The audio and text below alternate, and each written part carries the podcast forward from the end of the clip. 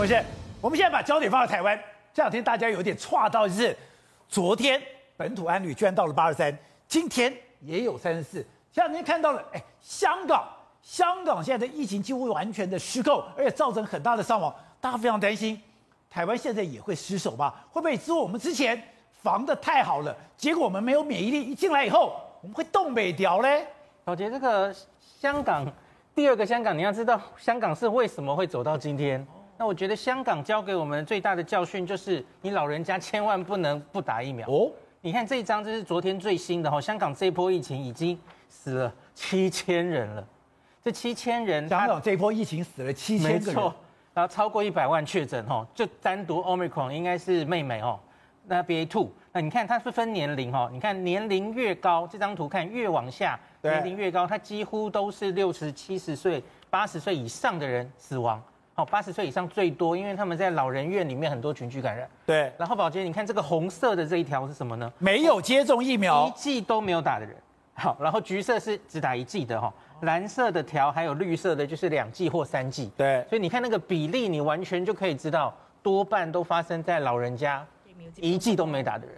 所以他们八十岁以上老人身亡的人有百分之七十一是没有打一剂疫苗的，一剂都没有。那上礼拜港大其实有再去分析，因为大家知道香港是 BNT 跟科兴，对，所以他们也有去分到底两个疫苗的效果怎样哈。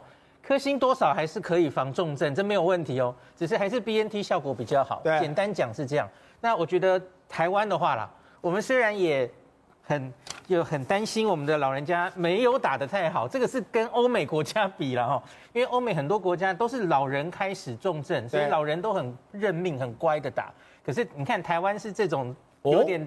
倒三角形，全世界很特别的，我们年轻人打的特别多嘛，所以我们是十八到二十九岁的人打的最多，那个在接下来是 三十到四十九岁，没错，反而是七十五岁以上打的比例最低。我抓这个这一个数字哈，你看至少打一剂，七十五岁以上，那现在是七十七 percent，这个数字其实在去年夏天大概已经到了七二七三，对，可是经过了这一年几次的疫情，上次的 Omicron。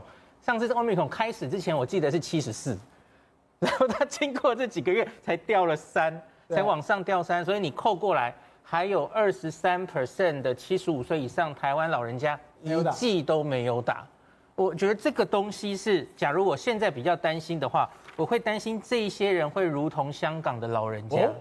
那所以，我们假如能补上这个，那再加上我们其实没有打灭活嘛，吼，对，我们打的灭疫苗应该给老人家打的是还不错的疫苗，是。然后我们第三季其实也打的不错，吼，香港当然你没有两季，遑论三季哦，那就是是打第三季，我们很快的打起来了。虽然我们现在第三季台面上是大概快五成，对，可是其实老人家打的多，哦，我觉得这很好，大概六七十岁以上可能已经有六成七成了。那这个跟香港之前这几个月迎战 Omicron 状况完全不同。